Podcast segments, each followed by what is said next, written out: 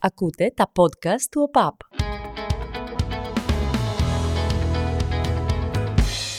19 χιλιόμετρα δυτικά του Μπέρμιγχαμ υπάρχει μια περιοχή που λέγεται Stourbridge. Ελπίζω ότι το λέω σωστά ως προφορά. Ιστορικά έχει ταυτιστεί με την παραγωγή γυαλιού κατά τη διάρκεια της βιομηχανικής επανάστασης. Σήμερα σε αυτή την περιοχή, το Μπέρμιγχαμ είναι η δεύτερη μεγαλύτερη πόλη στην ε, Αγγλία, ε, σε αυτή την περιοχή λοιπόν κατοικούν 65.000 άνθρωποι και ο πιο διάσημος που έχει γεννηθεί στην περιοχή είναι ο Ρόνιο Σάλιβαν, ο κορυφαίος παίκτης σνούκερ όλων των εποχών, ο άνθρωπος που ταύτισε το όνομά του με το σπορ, το οποίο βλέπαμε κυρίως στα κανάλια του Eurosport, κάπως στην αρχή της δεκαετίας του 2000, και δυσκολευόμασταν πρώτον να αντιληφθούμε τους κανόνες από το παραδοσιακό δικό μας μπιλιάρδο, γαλλικό ή εννιάμπαλο, ε, αυτό το τρομερό παιχνίδι με το μεγάλο τραπέζι, τις άσπρες και τις κόκκινες μπάλες. Σε αυτή την εποχή του 2000 λοιπόν το Eurosport έβαζε κάπως στα ελληνικά σπίτια κάποια αθλήματα που αγνοούσαμε την ύπαρξή τους και δεν φανταζόμασταν ότι υπήρχαν. Αλλά ακόμα και αν βλέπαμε ότι υπήρχαν, δεν καταλαβαίναμε ως Έλληνες πώς υπήρχε κόσμος που ασχολιόταν μαζικά με αυτά τα σπορ. Δημιουργούσε πρότυπα στο Ρόνιο Σάλιβαν.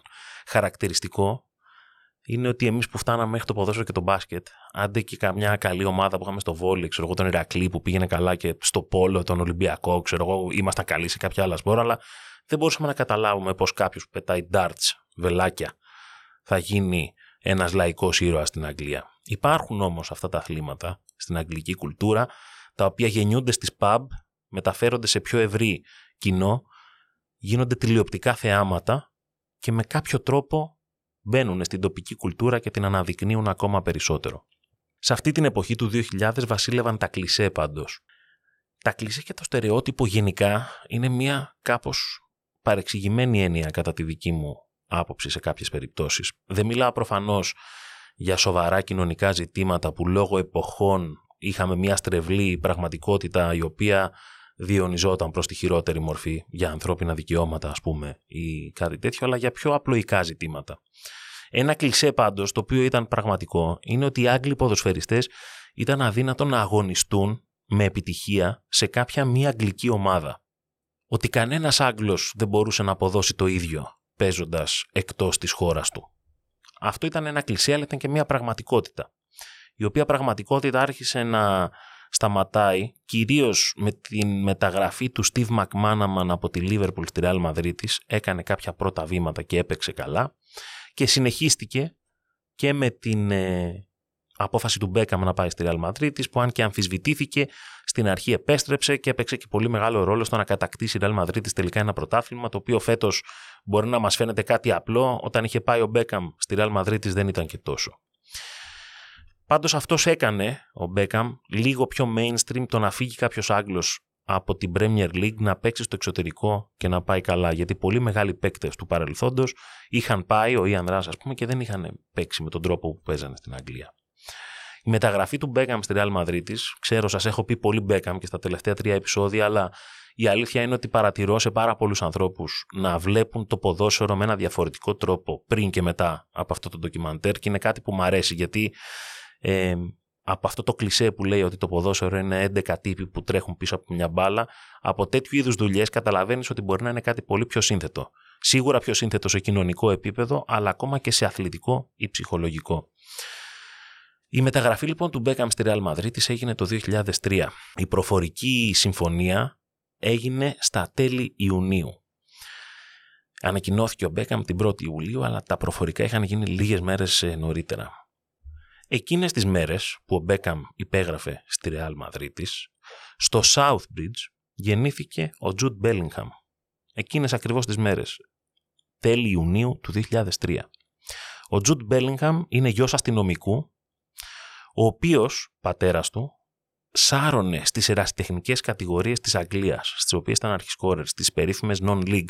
Το Sunday Football, αν έχετε δει κάποια βίντεο στο Instagram που βλέπετε κάποιους τύπους που δεν τους λες και πρότυπα ποδοσφαιριστές, λίγο κυλίτσα, λίγο πιο βαρύς, λίγο πιο άτεχνοι, οι οποίοι παίζουν με τους φίλους τους και γράφονται κάποιες σπουδαίες ιστορίες. Αυτό ήταν ο πατέρας του Jude Bellingham, οπότε υπήρχε ένα ποδοσφαιρικό ε, ένστικτο, ένα γονίδιο το οποίο άρεσε ας πούμε κάπως Μάλλον πέρασε και, στον, και στο γιο του. Ο Τζουντ έμελε λοιπόν να γίνει ο δεύτερος πιο γνωστός αθλητής που έβγαλε η συγκεκριμένη περιοχή μετά το Ρόνιο Σάλιβαν.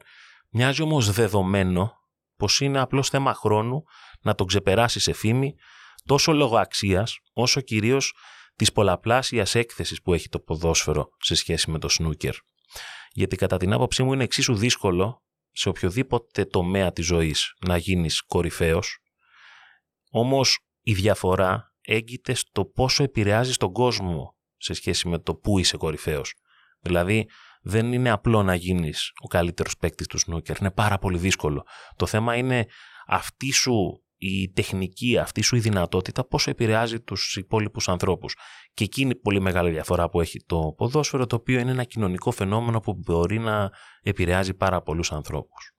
Κάπου διάβασα αυτές τις μέρες ότι δεν ξέρουμε ποιος θα πάρει τη χρυσή μπάλα του 2023, αλλά ξέρουμε ποιος θα πάρει τη χρυσή μπάλα του 2024 και αυτός θα είναι ο Τζουτ Μπέλιγχαμ.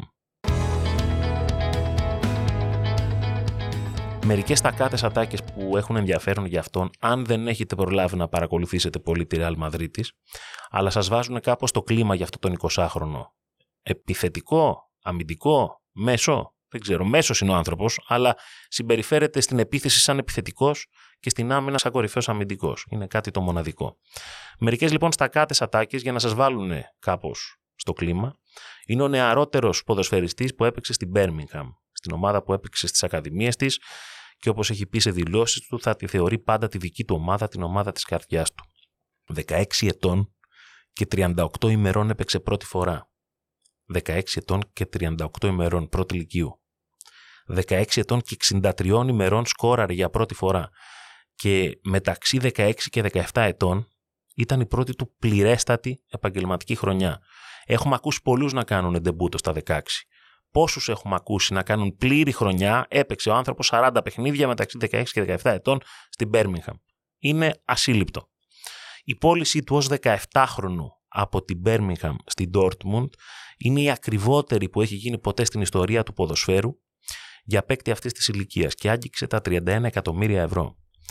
Στη συνέχεια πήγε στην Dortmund, αγωνίστηκε εκεί για τρία χρόνια, τρία χρόνια επίσης πληρέστατα, περισσότερες από 140 συμμετοχές, έσπασε όλα τα ηλικιακά ρεκόρ συμμετοχών, γκολ κλπ.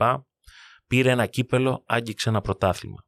Αν σας κάνει εντύπωση πώς γίνεται ένας 17χρονο ποδοσφαιριστής να πήγε από την Birmingham στη Γερμανία και όχι σε κάποια άλλη από τις παραδοσιακές αγγλικές δυνάμεις, η αιτία είναι ο αστυνομικός πατέρας του Τζουντ, ο Μάρκ οποίος ταξίδεψε στην Αγγλία, συνάντησε όλες τις μεγάλες ομάδες που τον ήθελαν, γιατί όλοι βλέπαν ότι υπάρχει κάποιος μεταξύ 16 και 17 που παιδιά κάσουμε τι γίνεται που να παίζει αυτός εδώ. Και όμως είχε το μυαλό, την ε, ψυχραιμία να πει ότι δεν μου κάνει Manchester United, δεν μου κάνει ούτε καν Manchester City, δεν μου κάνει Liverpool, μου κάνει Dortmund γιατί καταλαβαίνω ότι αυτοί οι άνθρωποι στη Γερμανία έχουν μία αίσθηση καλύτεροι στο πώς να εκμεταλλευτούν ένα νεαρό ποδοσφαιριστή, να του διδάξουν ποδοσφαιρικές αλλά και αξίες ανθρώπινες και από εκεί μέσα από το μηχανισμό που έχει η Dortmund και την παράδοση που έχει στο να έχει νέους παίκτες τους οποίους αναδεικνύει θεώρησαν ότι είναι η καλύτερη λύση να φύγει από τη γενέτειρά του και να πάει στην Dortmund να παίξει ποδόσφαιρο. Αναμφίβολα δικαιώθηκε ο Μάρκ Μπέλιγχαμ, ο πατέρας του Τζουντ, αν και το οικογενειακό κόστος ήταν πολύ μεγάλο. Και αυτό διότι χωρίστηκε η οικογένεια. Ο Τζουντ έφυγε με τη μητέρα του Ντενή και εγκαταστάθηκαν στο Ντόρτμουντ. Η οικογένεια κόπηκε στα δύο, καθώς ο μικρός αδερφός του Τζουντ, ο Τζομπ Μπέλιγχαμ, έμεινε πίσω με τον πατέρα του για να συνεχίσει και εκείνος τα δικά του ποδοσφαιρικά βήματα. Εκείνος, ο Τζομπ Μπέλιγχαμ, ο αδερφός του Τζουντ, είναι 18 και αυτός είναι ποδοσφαιριστής. Παίζει βασικός στη Σάντερλαντ ως μέσο επιθετικό, νούμερο 7, στα 18 του κι αυτός. Δεν είναι κάτι απλό και κάτι συνηθισμένο για να το λέμε. Ήδη ακούγεται το όνομά του για πολλές άλλες μεγάλες ομάδες. Είναι τόσο σημαντική η επιρροή που έχει ο Μπέλιγχαμ στον, στο, στον τρόπο που αγωνίζεται, στον τρόπο που βλέπει το ποδόσφαιρο, που έχει πει ότι ναι, γεννήθηκα στην Αγγλία, αλλά τη Γερμανία πραγματικά τη θεωρώ σπίτι μου. Γιατί, ξέρετε, τα πιο σημαντικά χρόνια στις αναμνήσεις που έχουμε είναι αυτό το 16 με 20, γιατί είσαι αρκετά μεγάλος στο να καταλάβεις κάποια πράγματα, ταυτόχρονα πολλά πράγματα μαζί σου συμβαίνουν για πρώτη φορά στη ζωή σου.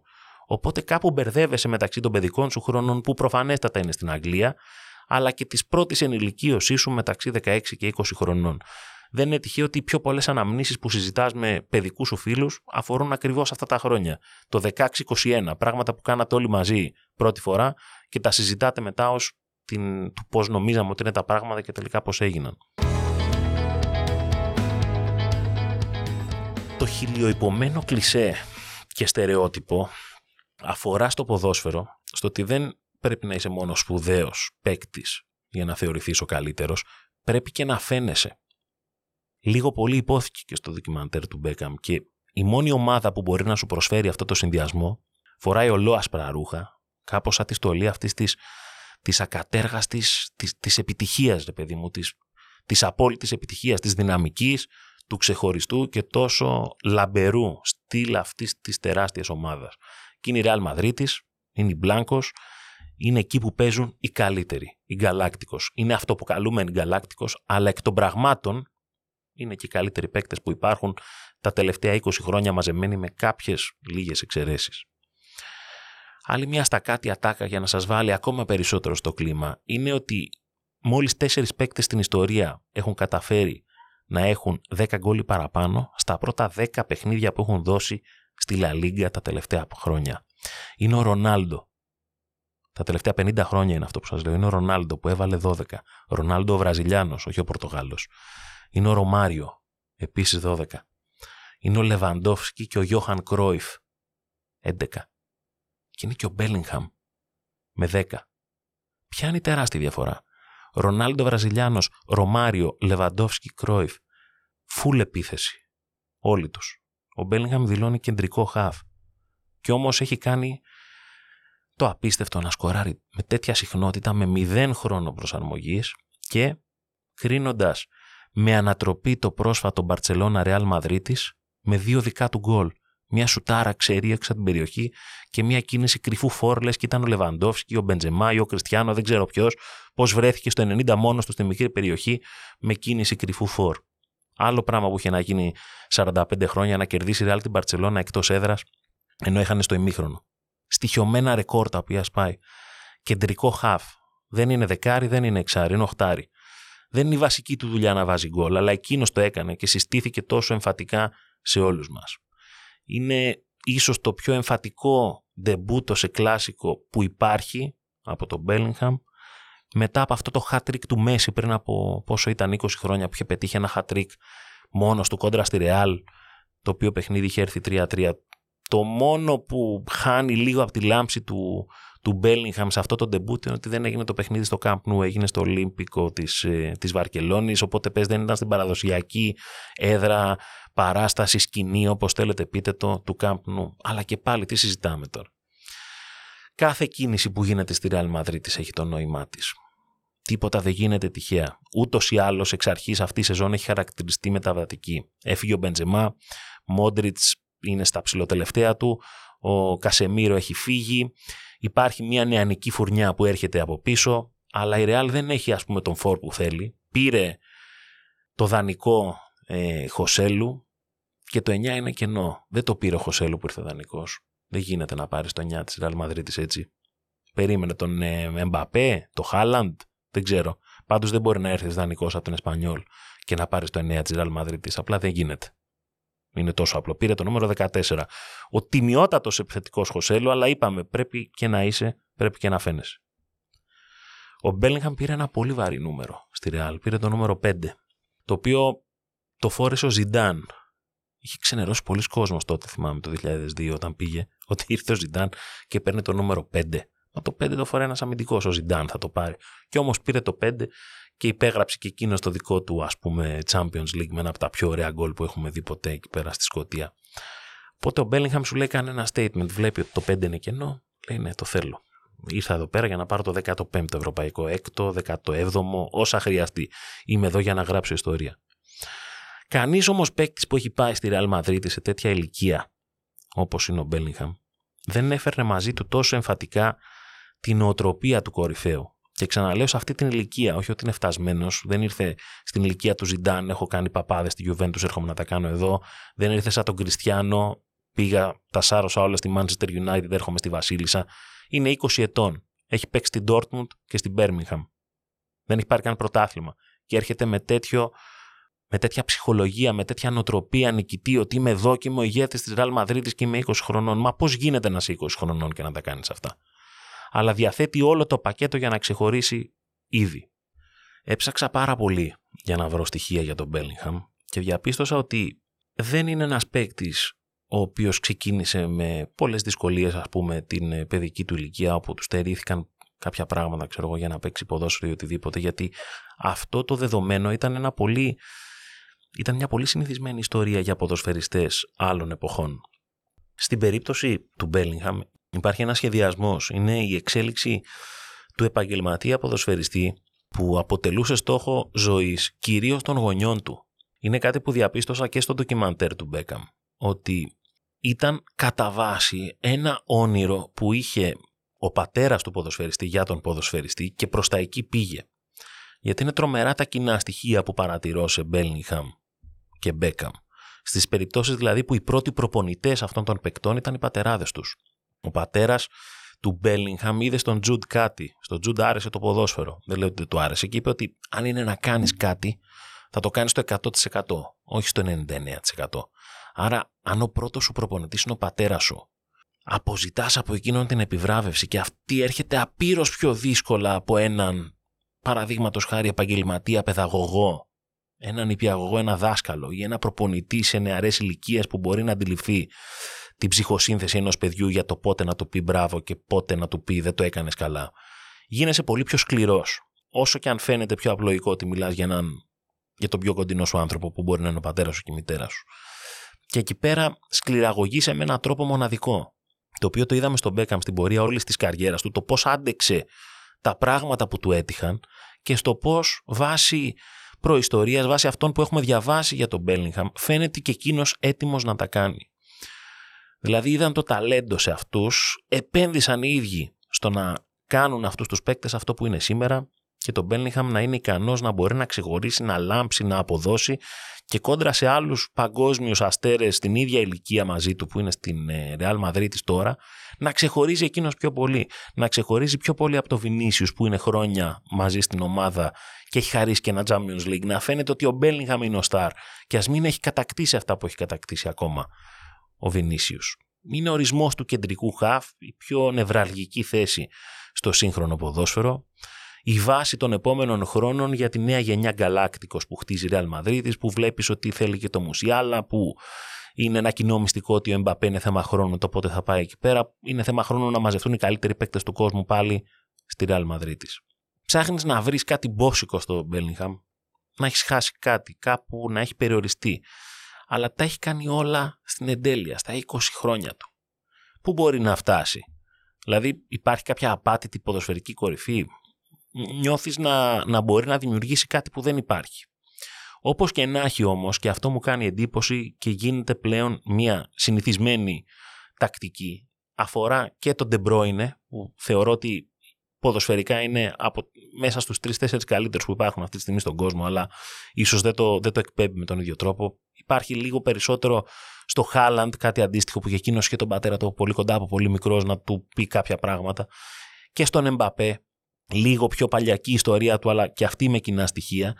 Παικτών δηλαδή που από μικρή ηλικία έχουν πρόγραμμα να γίνουν οι κορυφαίοι σε αυτό που κάνουν. Αυτό ένιωθες ότι γίνεται μόνο στο τέννη, ας πούμε. Ότι το λέω αυτό από την άποψη ότι το τέννη απέκλειε μια πολύ μεγάλη ομάδα ανθρώπων κατά το παρελθόν, λόγω του ότι ήθελες πάρα πολλά χρήματα εξ αρχής για να μπορέσεις να παίξεις τέννη. Αυτό σιγά σιγά, αν κάποιοι δουν ένα ταλέντο σε κάποιο νεαρό αθλητή τέννη, μπορούν από μικρή ηλικία να το εξασφαλίσουν κάποια, μάλλον να σπονσοράρουν οι ίδιοι κάποιον αθλητή από μικρή ηλικία για να γίνει μεγάλος. Αλλά φαίνεται ότι το πιο αθώο έτσι ποδοσφαιρικό story ενός ανθρώπου που ήταν σε ένα δρόμο και κλώτσα και μια μπάλα και πέρασε τυχαία ένας ε, σκάουτ και τον είδε να παίζει και του είπε έλα να παίξεις στην ομάδα μας και κάπως έτσι σε βρήκαμε. Φαίνεται ε, ότι αυτό το στοιχείο ποδοσφαιριστών τύπου, να το πω σαν Μαραντόνα ας πούμε, που ξεκίνησε μέσα σε ακραία φτώχεια και κατάφερε να γίνει ο καλύτερος που έπαιξε ποτέ το άθλημα κατά κάποιους ή ο Κριστιανό Ρονάλντο επίσης με τρομερές δυσκολίες στην παιδική του ηλικία, ο Μέση που τον είδαν όμως και μπόρεσε να, μπόρεσε να βρει κάποια στοιχεία για να παίξει ποδόσφαιρο, αλλά υπό πολύ πιο δύσκολες συνθήκες. Τώρα ε, μπορεί το ποδόσφαιρο να έχει γίνει πολύ πιο επιστημονικό, να βλέπεις ότι για να παίξεις πλέον ποδόσφαιρο δεν αρκεί μόνο η τεχνική ή ένα απλό ταλέντο για να κάνεις καριέρα. Αυτά είναι μια καλή βάση, αλλά με τίποτα δεν σου εξασφαλίζουν την καριέρα. Βλέπεις ότι αυτά που φαίνονται πλέον πολύ σημαντικά είναι το τι βάσεις έχεις πάρει από μικρή ηλικία. Οπότε ο ποδοσφαιριστής του μέλλοντος έχει ονοματεπώνυμο και λέγεται Jude Bellingham. Το θέμα είναι ποιοι άλλοι έρχονται μετά από αυτόν και πόσο θα μοιάζουν με εκείνον. Ακούτε το εντός έδρας στο Spotify, στα Google αλλά και στα Apple Podcasts. Μέχρι την επόμενη φορά, να είστε καλά.